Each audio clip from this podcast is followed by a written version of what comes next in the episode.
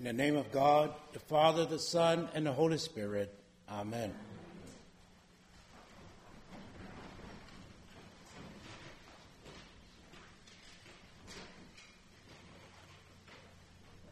Our collect for today is thus Almighty God, you have poured upon us the new light of your incarnate word. Grant that that light, enkindled in our hearts, may shine forth in our lives through Jesus Christ our Lord, who lives and reigns with you in the unity of the Holy Spirit, one God, now and forever. Amen. We also, today, uh, this month in December, there are usually two major remembrances or holidays within faith traditions. One has already taken place, Hanukkah, and this is a celebration that comes from the writings out of Second Maccabees, which is in the Apocrypha. It celebrates the burning of, of, the, of the temple menorah for eight days when there was only oil for one.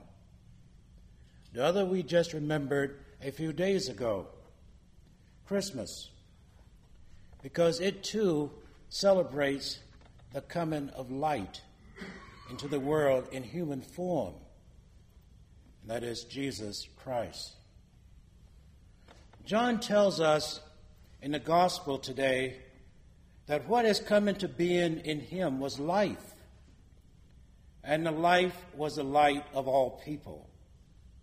Also, the light shines in the darkness, and the darkness did not overcome it. Don't get me wrong, there is darkness in the world.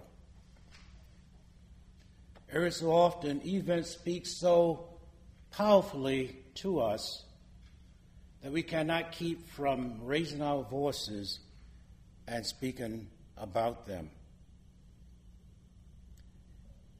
I believe that it is much like what the prophet Isaiah must have experienced during his time. He said, For Zion's sake, I will not keep silent, and for Jerusalem's sake, I will not rest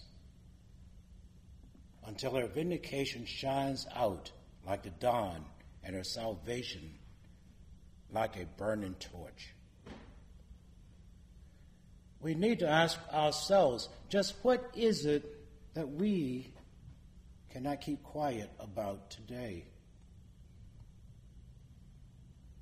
For over 50 years, we in this country have been maintaining an economic, social, political, intellectual, and spiritual embargo against one of our closest neighbors to the south. 100 years, 101 year, and two days ago, the largest mass federal execution in the history of this country took place in Mankato, Minnesota, where 38 men, native men, were hanged on gallows for standing up to being forced out of their ancestral land. Had it not been for the intervention of Bishop Whipple, the bishop of Minnesota at that time, 300 people would have lost their lives. Over 2,000 years ago, one of the largest intentional slaughtering of young male children took place in and around Bethlehem in an attempt on Herod's part to prevent a new king from being manifested. Over 2,000 years ago, Stephen the deacon was murdered for speaking the truth about the incarnated Savior, thereby becoming the first Christian martyr. Well, over two weeks ago, 145 young people, children, and teachers in Pakistan were murdered for trying to obtain education and provide education for young people in their country. I believe in my heart that it was things like these that the prophet just could not keep quiet any longer. One would think that this time of year we would be joyful for any new light that God gives us. I believe that the reason that the writer of the gospel today, according to John, wrote as he did, because he wanted to remind us that in spite of all the darkness in our lives, there is light and hope. The Word, in the persons of Jesus Christ, came into the world to teach us how to recognize life and light. He reminds us that the light shines in the darkness, and the darkness did not overcome it. G.K. Chesterton reminds us about this season in these haunting words. To an open house in the evening, home shall men come. To an older place than Eden, and a taller town than Rome. To the end of the way of the wandering star. To the things that cannot be and that are. To the place where God was homeless and all men are at home. Isaiah tells us that there is hope in recognizing the promise of the light that Christ brings. For he said, For as the earth brings forth its shoots, and as a garden causes what is sown in it to spring up, so the Lord God will cause righteousness and praise to spring up before all nations. This is a promise that the prophet gave God's people as they were beginning to leave exile in Babylon. This is the same promise that has been fulfilled in Christ coming to this world in human form. John reminds us of the promise that he said, And the Word became flesh and lived among us, and we have seen his glory as the glory of a Father's only Son, full of grace and truth. He further reminds us that the law indeed was given through Moses. Grace and truth came through Jesus Christ. The true light that came to shine in the darkness was and continues to be Jesus Christ.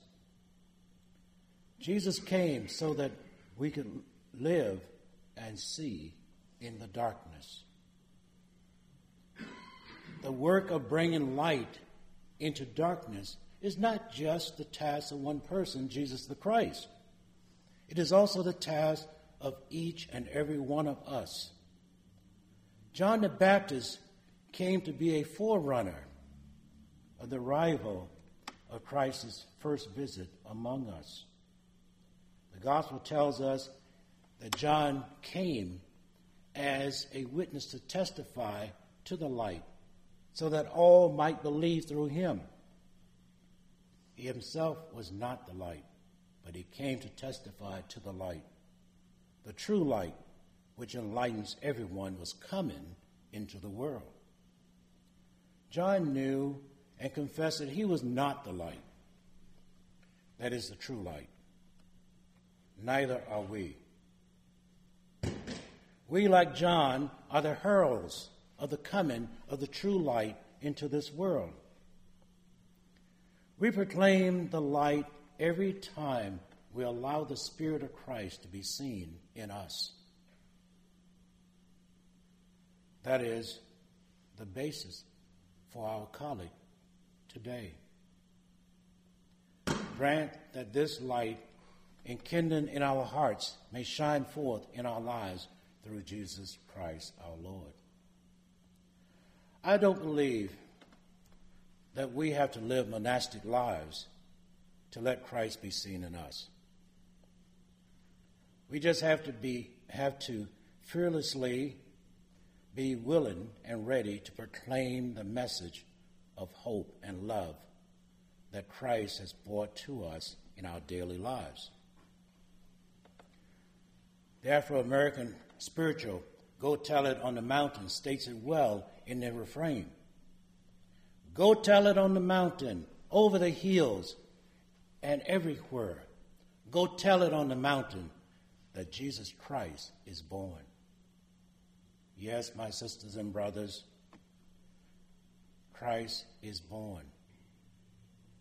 He is continually being born each and every day of, in each and every one of us. Let us not suppress the light that comes from his presence in us. Let us become the vessels through which life, love, and hope can be made real this and every day. As we become true vessels of Christ's light, we too would be able to say, as the prophet Isaiah said, I will greatly rejoice in the Lord. My whole being shall exult in my God. Jesus has brought his healing holy light into our lives so that we can proclaim the beauty in our world in spite of the darkness. So let us go tell it on the mountain that Jesus Christ has been born in us. Amen.